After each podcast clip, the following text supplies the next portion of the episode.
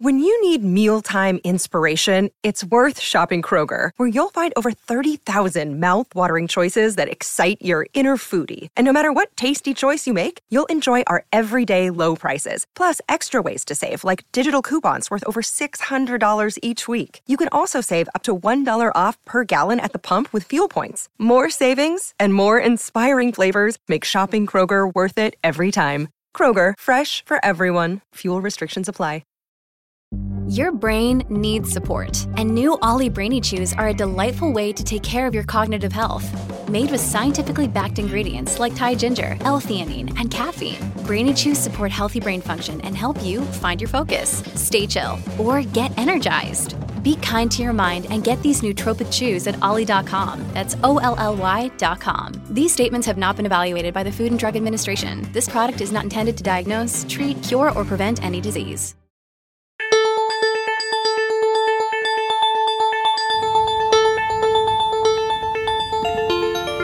Hello, I'm Catherine Nichols, and this is Lit Century, a podcast where we talk about one book for each year of the 20th century.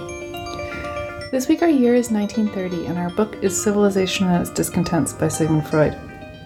I'll be discussing it with Jessica Gross.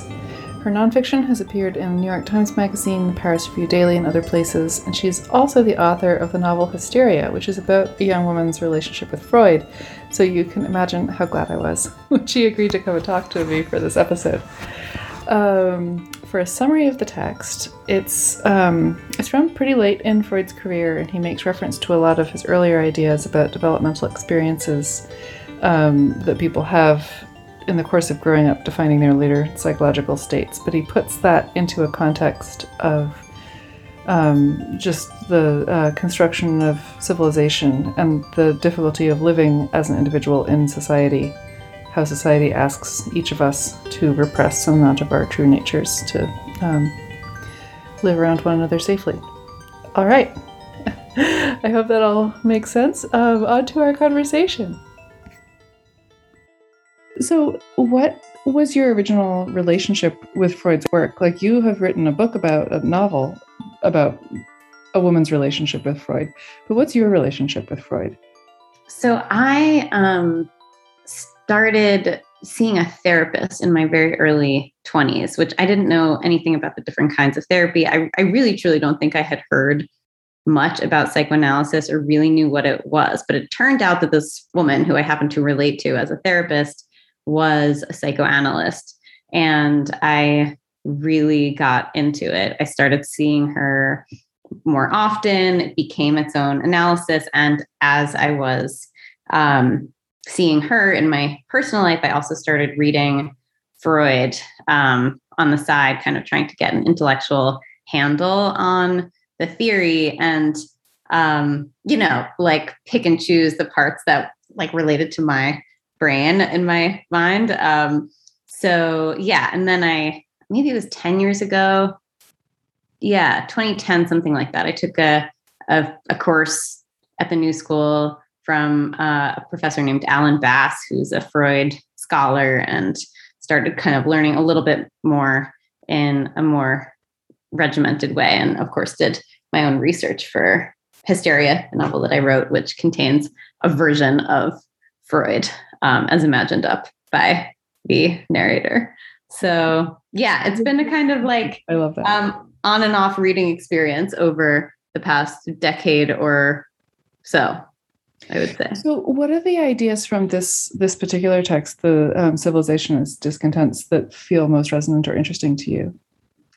I think it is so. I mean, the thing that I really admire about so much of Freud's writing is the way that he um, not only builds upon the ideas that he laid, lays out in future parts of the text, but like keeps inverting and twisting and adding a little wrinkle. And so ju- this is not um, talking about the content so much as the fact that the the style in which he unfurls his ideas almost mimics his concept of the human mind. So um, you know, things aren't always what they seem. He lays something out and then sort of turns it on its head and is like, well, actually, what if we understand it this way? And you know, that's that's exactly how he understands what our minds do and the ideas and feelings that they present to us. Often something contains its opposite something is converted into another form that we can deal with more comfortably or into another form that persecutes us. Um, but i so in terms of the the kind of you know ideas that he's laying out i think you know the text ends up building to this concept that um, civilization asks of us that we uh, basically do something with our intense aggressive instincts, our death drive, that is not turning them outward against our fellow man or against um, our authority figures. And so the outcome of that is that instead of being outwardly aggressive, we turn our aggression against ourselves and develop these really intense super egos that, yeah, persecute us from inside our minds. And this is the way that we are able to live discontentedly in harmony with each other, that there's a price to pay um, for being in civilization, but there's also the gains of security. And I think that's really fascinating. Um, pretty, it feels yeah. pretty to me. I, um, I think the thing you said about how he kind of unrolls his thoughts and the opposite of what he's saying is often contained inside what he's saying. I think one of those examples is how he talks about people as essentially solitary in a way that civilization is something we choose, civilization is something that we make, um, that there's some different non civilized version of people where you're more primal, you're more free. Um, and he doesn't really have any evidence for that or any reason to believe it. He just asserts, sort of like, that human neutral is an 18 year old man who has all of the skills he needs to survive and and then it's only at the point that he wants to have sex that he has to sort of pursue other people you know that that, mm. that he sort of has this on the one hand this idea of um, the individual as the neutral state, but mm-hmm. then the way that he talks about human development is through babies and toddlers who are obviously extremely not in their neutral state alone. Yeah. You know? Yeah. And I think that that's that's one of those it's one of the complexities of the text and one of the complexities of his thinking that there's a long uh, tradition of people thinking about human nature with the neutral state being assumed to be a competent adult individual, um, which it, it just, I mean, maybe this is me speaking as a parent, but it just seems like nonsense to me that, that there's any such thing as an individual human any more than yeah. there's like an individual ant. an individual ant isn't a, a way of understanding ant nature, yeah. and nor is an individual person a way of understanding human nature, he's not stopping there because he's incredibly interested in how people learn who they are in relation to others mm-hmm. through childhood and through through experiences which in its own way is one of the things that i keep running into when i'm reading 20th century texts for this mm. podcast is um, i don't think that there's the same idea that traits come from experiences all the way through 19th century fiction mm. like um, th- that there isn't necessarily uh, i mean this is like kind of a joke online but like the dalmatians killed my parents you know origin story like the idea of the origin story the idea that you would have experiences that turn into traits as you learn lessons from them that are either like you said that they're either persecuting you from inside your mind or they are you know giving you some safety or security or whatever um, or an explanation for your life or your desires or whatever it is it's just such a it it's a thread that goes through so much 20th century storytelling the idea that what storytelling is for is describing how we developed into what we are mm-hmm. and why mm-hmm. and i I think it's a fascinating thing that even if there are some things that I think like, well, Freud, I believe you're wrong about that. You know, like put a little X in the uh, in the margins of my copy. Um, at, at the same time, that idea that the part of storytelling is for understanding how we came to be what we are. It's almost impossible to overstate how influential that is. Mm-hmm. And how much it doesn't seem to be how things were before, like Mm-hmm. what storytelling was perceived to be, you know, even quite recently in the same tradition. Yeah.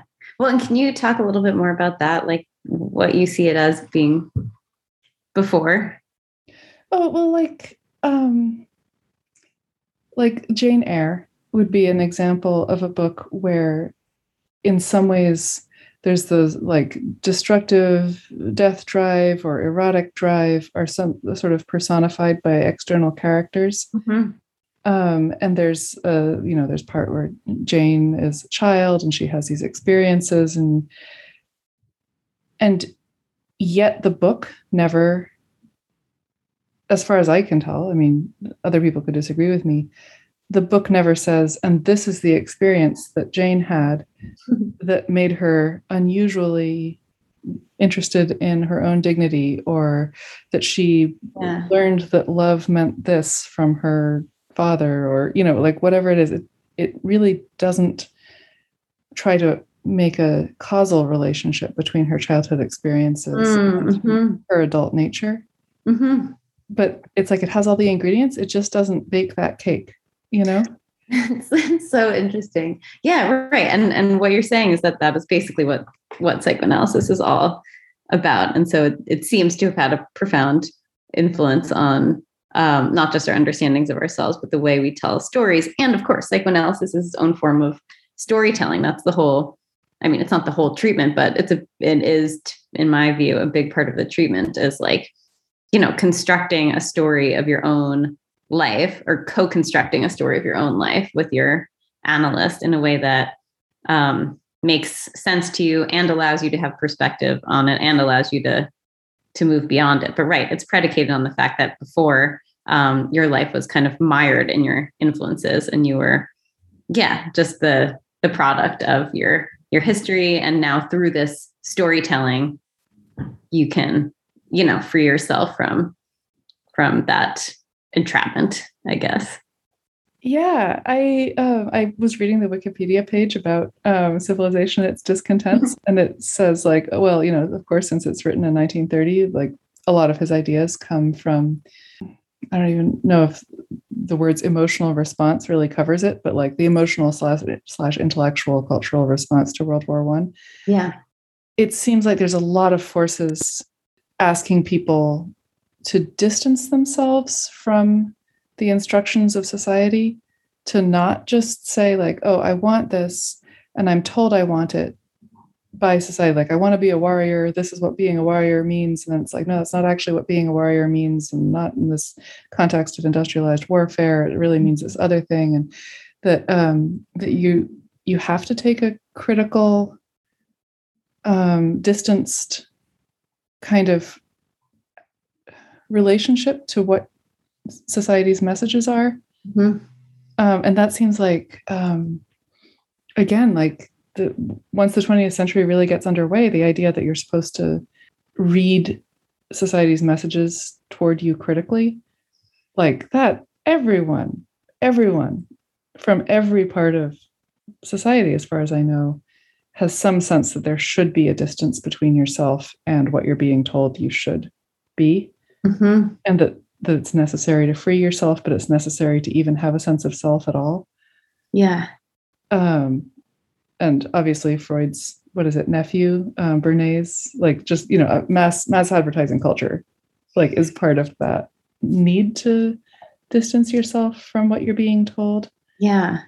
Um but again like i don't think that that predates him that much like it just seems like one of those ways that freud's thinking style became everyone's thinking style that's so that is so interesting i mean the, the thing that it's making me think of in this particular text i mean it's not um a response to mass media, but there's like that extended portion where he takes as his starting point um, the the dictum to love thy neighbor as thyself, which has just been, you know, in his view, taken on board without question. And he basically um, parses it to the, level where, as you're reading the text, it becomes very hard not to see it as absurd. Like, yeah, why, why ever would somebody love a stranger um, more than they love themselves, a person who they, you know, who they need to protect in order to live? Why would they, why would they love? So anyway, and um, so I feel like in that long section, he's kind of modeling exactly what you're talking about, which is taking a critical approach even to the most basic um, assumptions that the world has been constructed upon um, in order to more fully understand the underlying mechanisms of what's going on and what this dictum is trying to usher us to do or be. Yeah. Yeah. Um, another side of it, though, is the figure of the psychoanalyst, which I think um, this was this was um, something that I was talking about in the Christopher Pike episode, actually, which is kind of it just that there are these you know teen thrillers from the 80s and 90s, and um, it was really striking to me how culture had changed in favor of self-identification now and reading these books, I was thinking like, wow, they don't let the characters self-identify in any way, in ways that teenagers now, I think, assume that they would be allowed to, even encouraged to understand themselves and identify their own qualities. Um, but I think that that that sense that not only should you read your own stories critically, um, but that you also kind of need an editor to tell you whether you got it right or not. Like uh, as in the psychoanalyst that somebody else will ultimately tell you when you've achieved kind of sanity or like a healthy or, you need somebody to mediate between yourself and and yourself. and yourself yeah. Yeah. Yeah i mean i feel like the in, in an ideal world the patient um you know, is the one who ultimately understands that the uh, treatment is complete. But right, there's like the the, I mean, grow, grown what what grows out of the concept that our minds are total mysteries to us, which is, I think, like the most revolutionary aspect of Freudian psychology um, is the necessity for an onlooker to help make sense of what it is that's going on.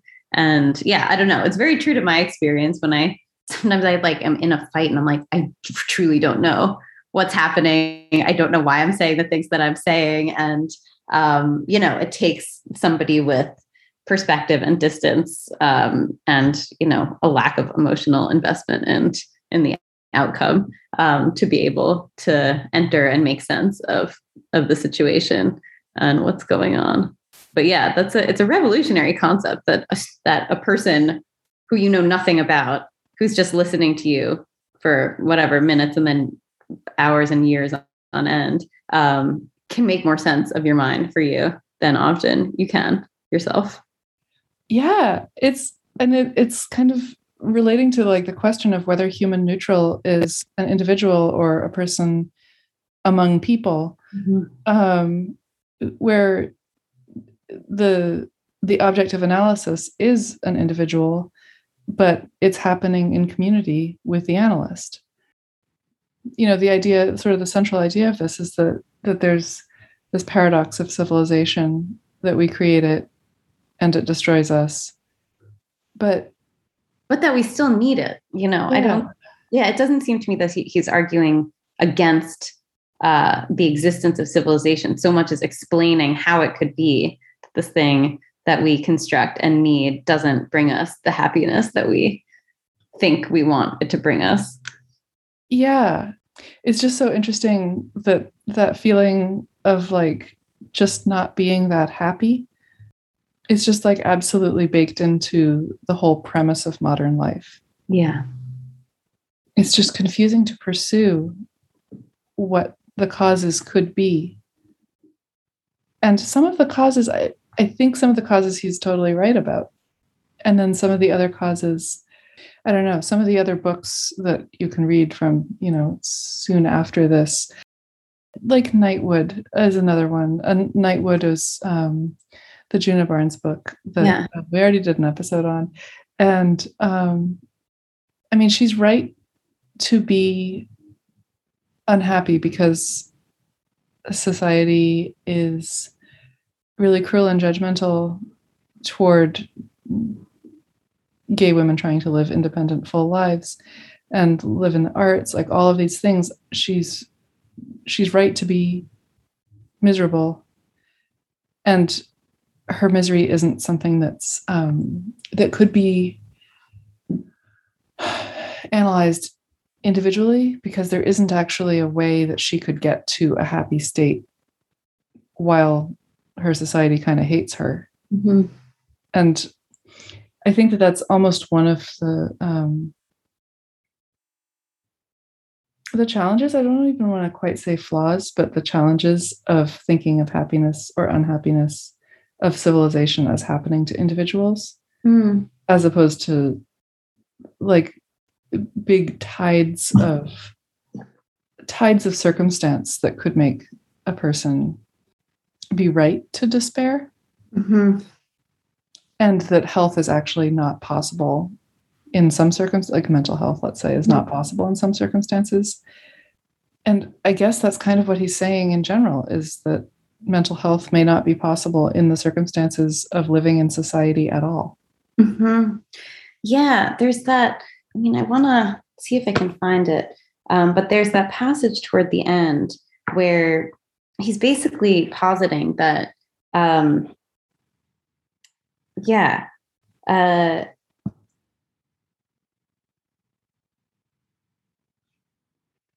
that civilization sometimes asks of us more than we are capable of doing. So there's this passage um, where he's talking about the cultural superego and uh, says it, it doesn't trouble itself enough about the fa- facts of the mental constitution of human beings. It issues a command and does not ask whether it is possible for people to obey it and assumes a man's ego is psychologically capable of anything that is required of it. And I feel like it, this passage starts to get at what you're talking about, which is that um, you know the the price for the security and stability and protection of living in community with others which is what he's arguing is the the necessity for civilization is that sometimes the, these dictums that are placed on us in response are just like so so painful that we actually can't um meet them. Yeah. Yeah. It's i mean that that's seems like World War One is one of those examples where it's like nobody wanted it. Nobody wanted it to be like that. Nobody wanted their role in it to be what it was, and yet no one was able to stop it. Mm-hmm. Yeah, um, it's so um, ominous. I mean, this book it's so ominous how close this book comes out to the start of the next war, and it just feels so prescient what he's writing about um, how strong our death drives are, our drives toward aggression and how our aggression needs to go somewhere. And if it's not in, then it's out. And one of the ways he describes early in the book aggression turning outward is um, against different groups of people. Um, and yeah, the, the I mean, yeah, it's such a it's such a like chilling uh, end of this book. I think coming at the time that it does. Um, yeah, yeah, but who can foresee with what success and with what result? And then yeah we know we know what happens next. So. Um, yeah i i got more stuck on the things that he was saying about people sort of turning against themselves and the the feeling of anxiety or shame or guilt all the time um, for essentially not um, that even if you think selfish thoughts, you'll punish yourself for them because you're not, or even if you're, even if you know that your interpretation of whatever's happening is not the broad society wide one, you'll punish yourself for not conforming. Um, but it's true that the other side of that is what if you don't? Like, what if you actually just let your drives go free mm-hmm. and just how massively destructive those are when people actually do that? Yeah. Um, which he doesn't really he doesn't really spell out. There's one part that he kind of spells out like how much happier are we because of medicine? Like sure maybe we're a bit happier but then maybe we're actually not as much happier as we think just because all of our children are alive and stuff like that. Yeah. And yeah I, right. It's such an and he, then the, the right he's like well yeah we can talk on the telephone to far-flung relatives but if ships hadn't been invented they wouldn't have even gone there in the first place they would just be near yeah yeah it's an interesting thing. I was thinking about it alongside um, like Picasso or Cubism, which is another. It, it seems to me like a way of thinking about other people's societies. You know, like Picasso could see flea market finds of various statues and bits and pieces from other places, like you know, cultures in Africa, and he wouldn't know anything about them. He wouldn't know anything about the culture that produced the work. It would just be kind of there. And it was the result of colonialism, and nobody around was necessarily all that curious or interested. It's just an object with a set of aesthetic properties that he was like, oh, I'll just make something up.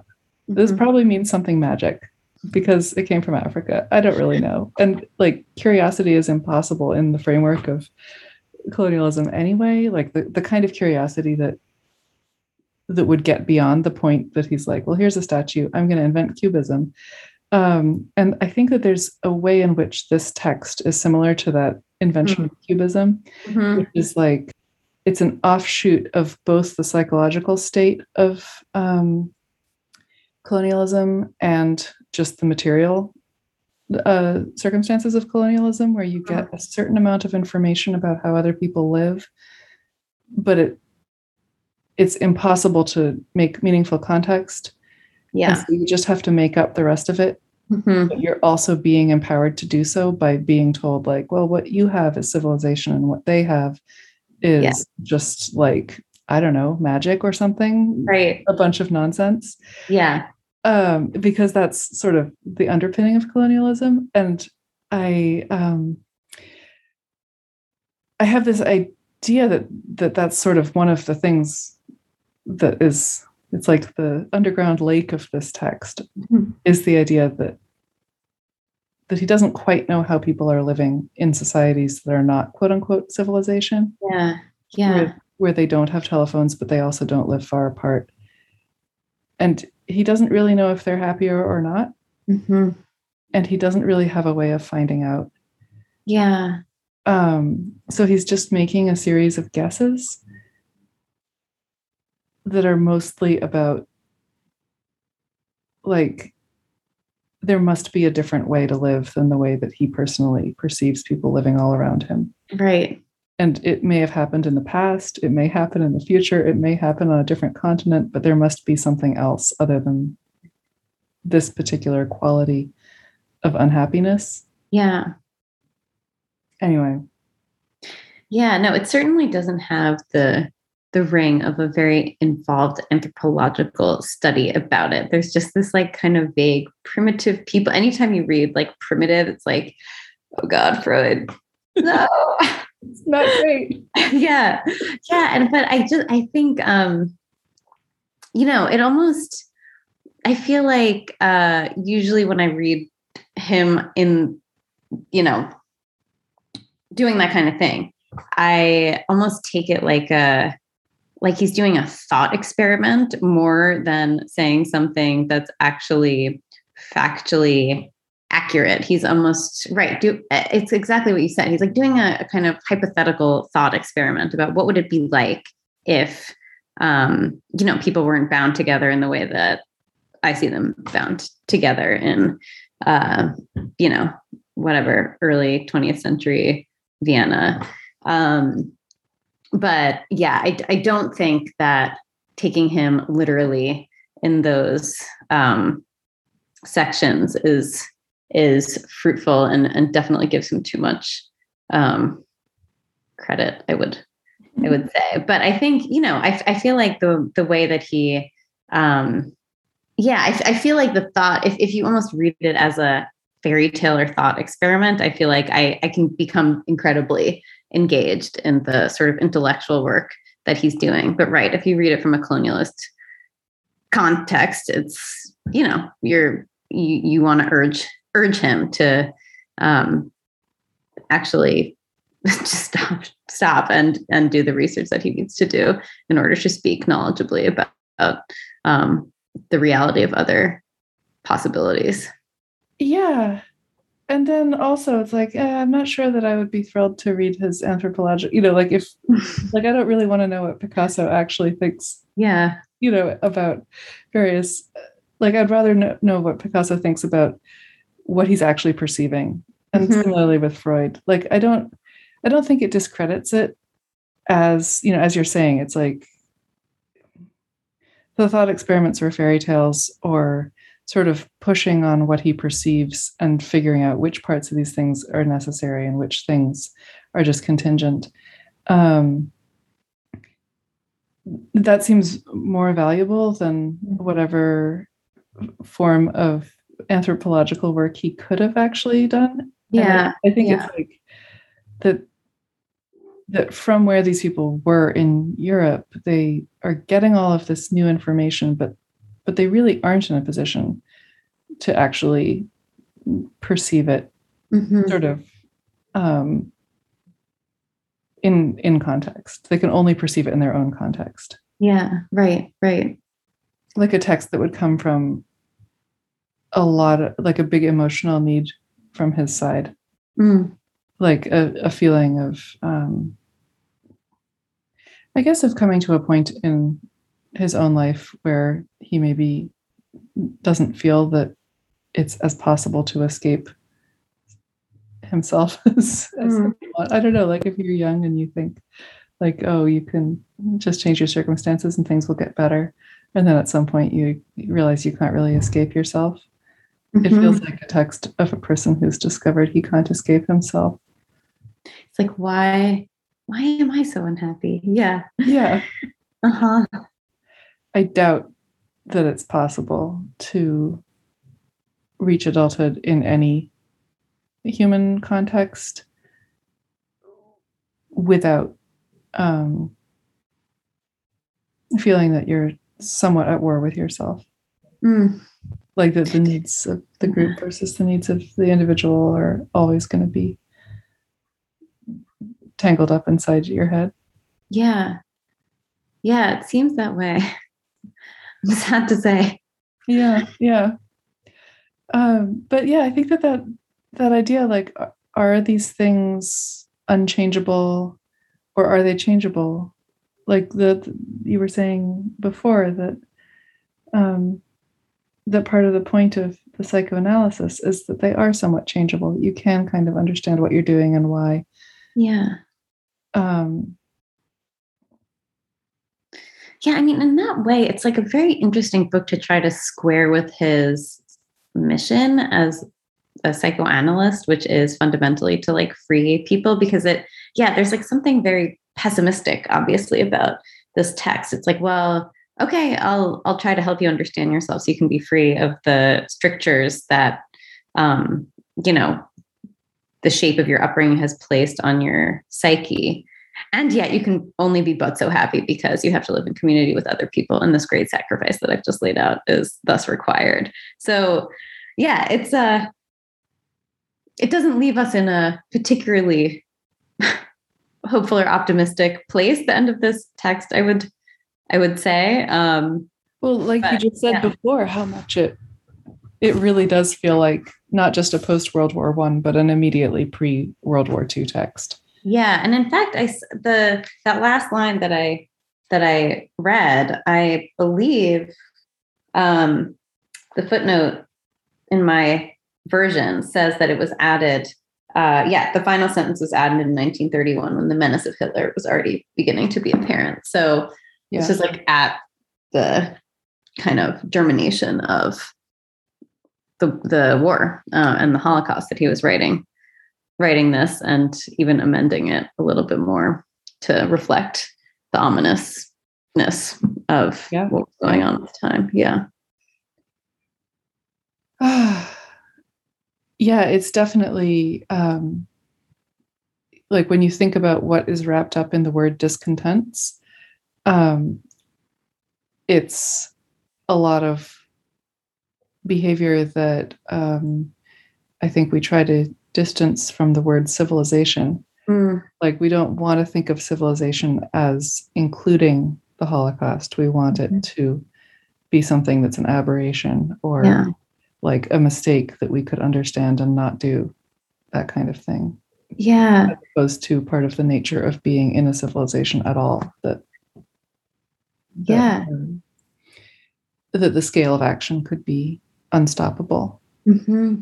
Yeah, the nature of being in a civilization and also the nature of being a person. I feel, I do think that his um, conviction that aggression is such a big part of our psyches is really valuable because, yeah, what do we get from denying that? Only, only more tragedy. I mean, it's only by by acknowledging this and figuring out how to work with destructive impulses in ourselves and in our culture more broadly that we can try to counteract them.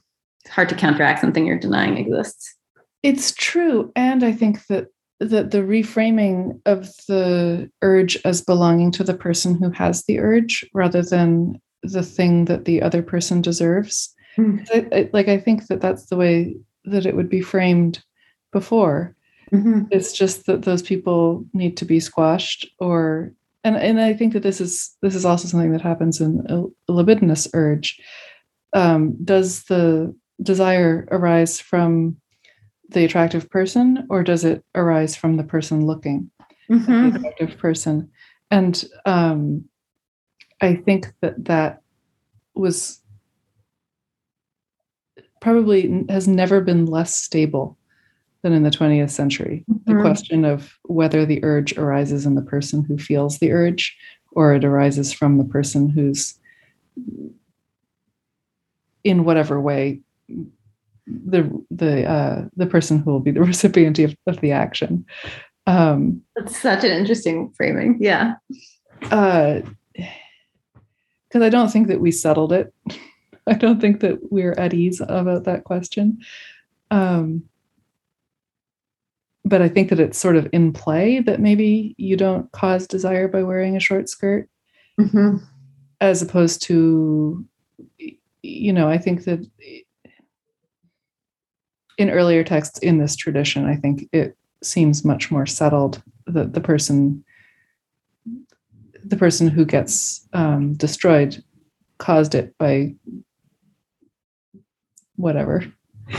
Oh, sorry, such a successful really badly. What? No, this is not at all. I'm like thinking more thoughts that I can say. it's. A, I feel like a, reading Freud inspires that feeling in me. I just. It's like oh, I understand it as I'm reading it, and then it makes my mind go in all these directions, and um, it feels so exciting. And then after it, I'm like, wait, what just happened? Yes. do I articulate what happened? How do I even summarize what I just read and understood as I was reading it? Yeah I, I, have so many notes and then i'm looking at them and thinking the same thing you said originally which is like no it's not quite that. It's it's also the opposite of that. Yeah and it's so yeah. i don't know. I mean it's funny because throughout this entire text i mean you know freud had his grandiosity of course but in this particular text and in others he's so um he keeps saying over and over i don't know if you if this struck you too but he keeps saying over and over i know i'm not saying anything original. This is all very banal. I'm just repeating things everyone already knows. And then at the same time i feel like my mind being blown and being stretched in all these different directions and i like read to try to keep up with the next little turn or move that he's mm-hmm. doing and the way that he's building on what he just said or inverting it.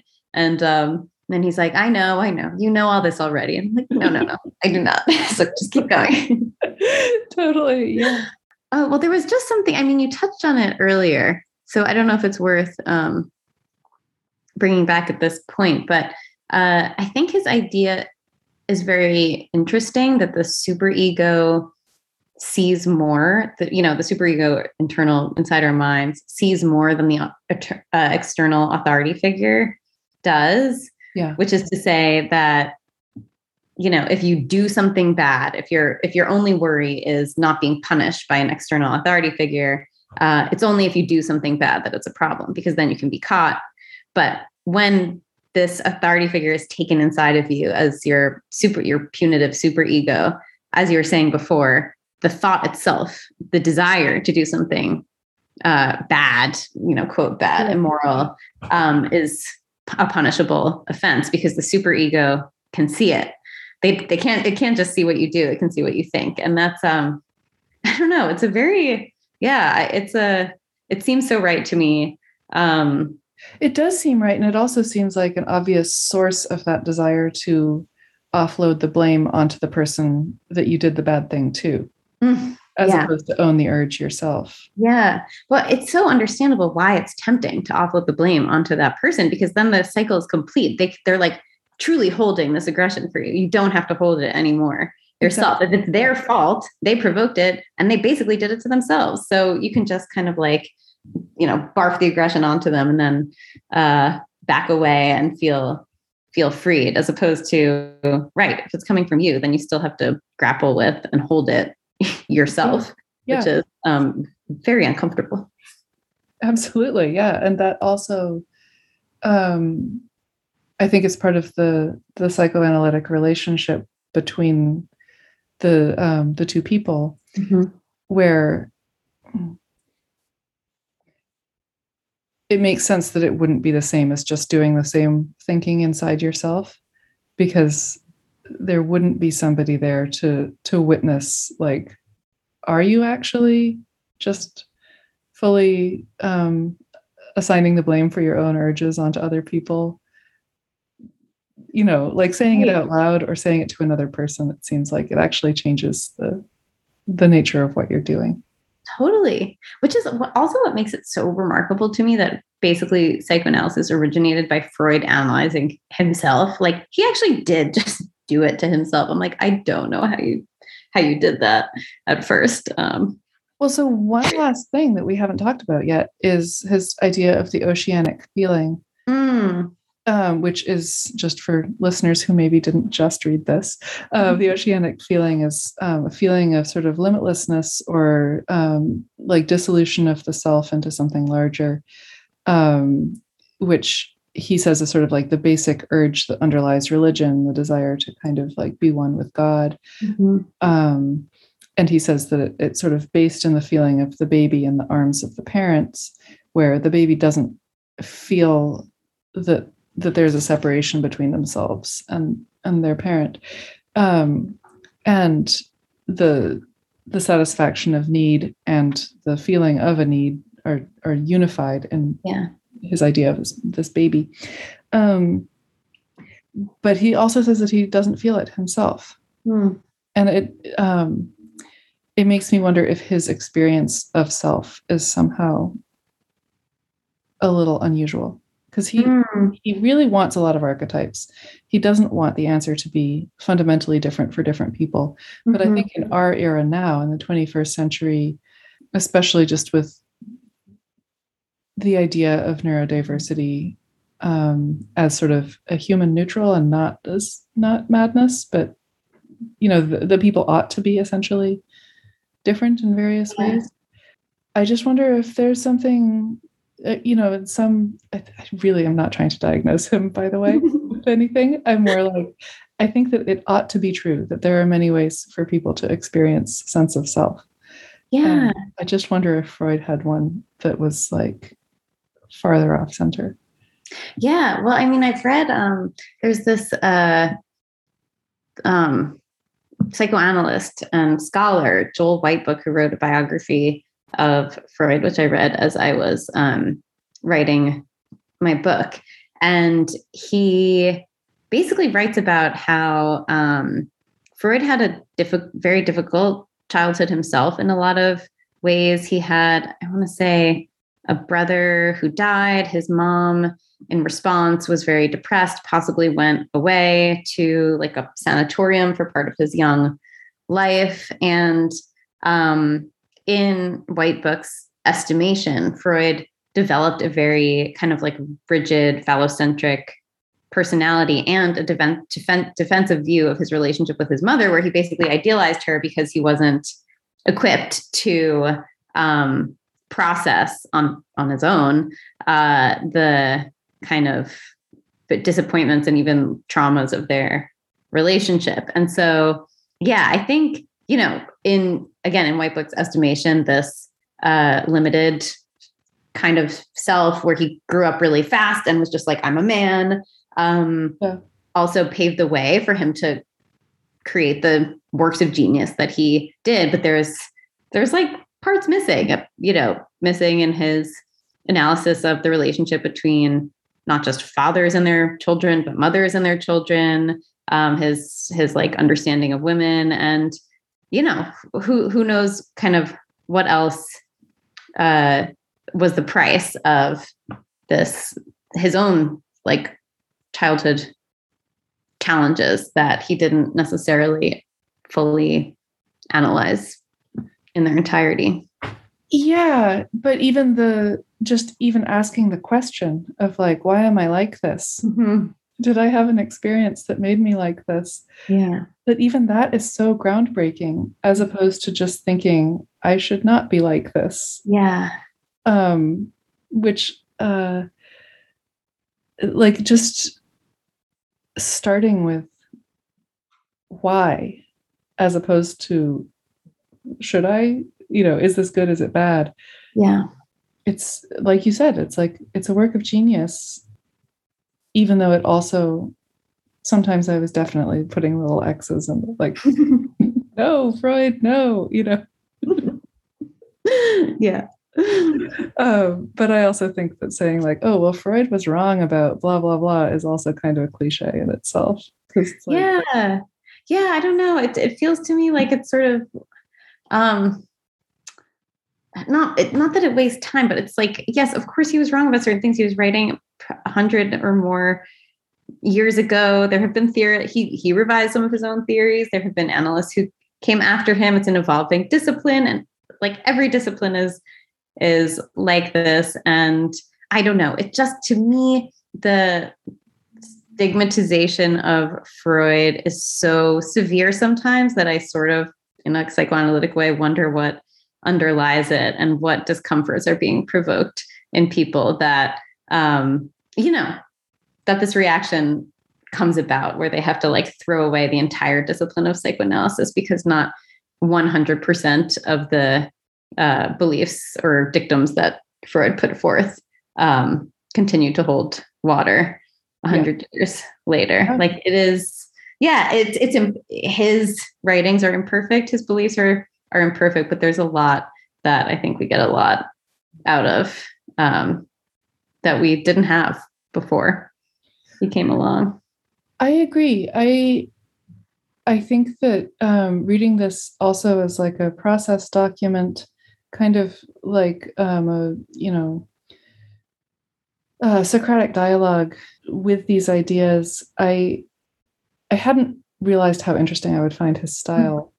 Um, I think I, I read this like maybe when I was in high school, mm. and um, then just coming back to it as an adult and having more context for it. Um, it's just interesting that he sort of grammatically makes claims, mm-hmm. but in the context of his writing, it's more like he's in dialogue with claims. Yeah, yeah, that's so well put. I mean, I just I, I find him like a relentlessly curious writer. And yeah. yeah, I mean, it's like something in, you know, I've taught write nonfiction and fiction writing uh, uh, in college. And I feel like the thing that is really hard, but that uh, we talk about with basically everything impressive that we read is the way that um, the writer is like allowing the reader into a journey of discovery and isn't just stating something they know, but allowing the reader to explore with them and maybe writing into a space of unknowing as opposed to just like figuring it all out beforehand. And I feel like Freud is an amazing model of that. Like he genuinely seems in almost everything I've read that he writes to be like posing a question to himself and then just like pushing it absolutely as far as as it will go. And again, yeah, sometimes it involves these thought experiments that um, in the light of 2021 can read as a bit unseemly, but as intellectual labor, I find it incredibly um, impressive. Just like how it's like he's like taking uh, an object and just like holding it to the light in every possible angle until he feels like he yeah he's like fully understood it to the best of his capacity and i think that's i think that's cool. All right that's it for our episode on freud. Thank you to jessica for joining me and to adam Bear for our music and to all the people at literary hub for hosting us. Uh, we love to hear from listeners, so please rate and review us at Apple Podcasts or tweet us at LitCenturyPod on Twitter or write to us at litcenturypodcast at gmail.com. Thanks very much and goodbye till next week.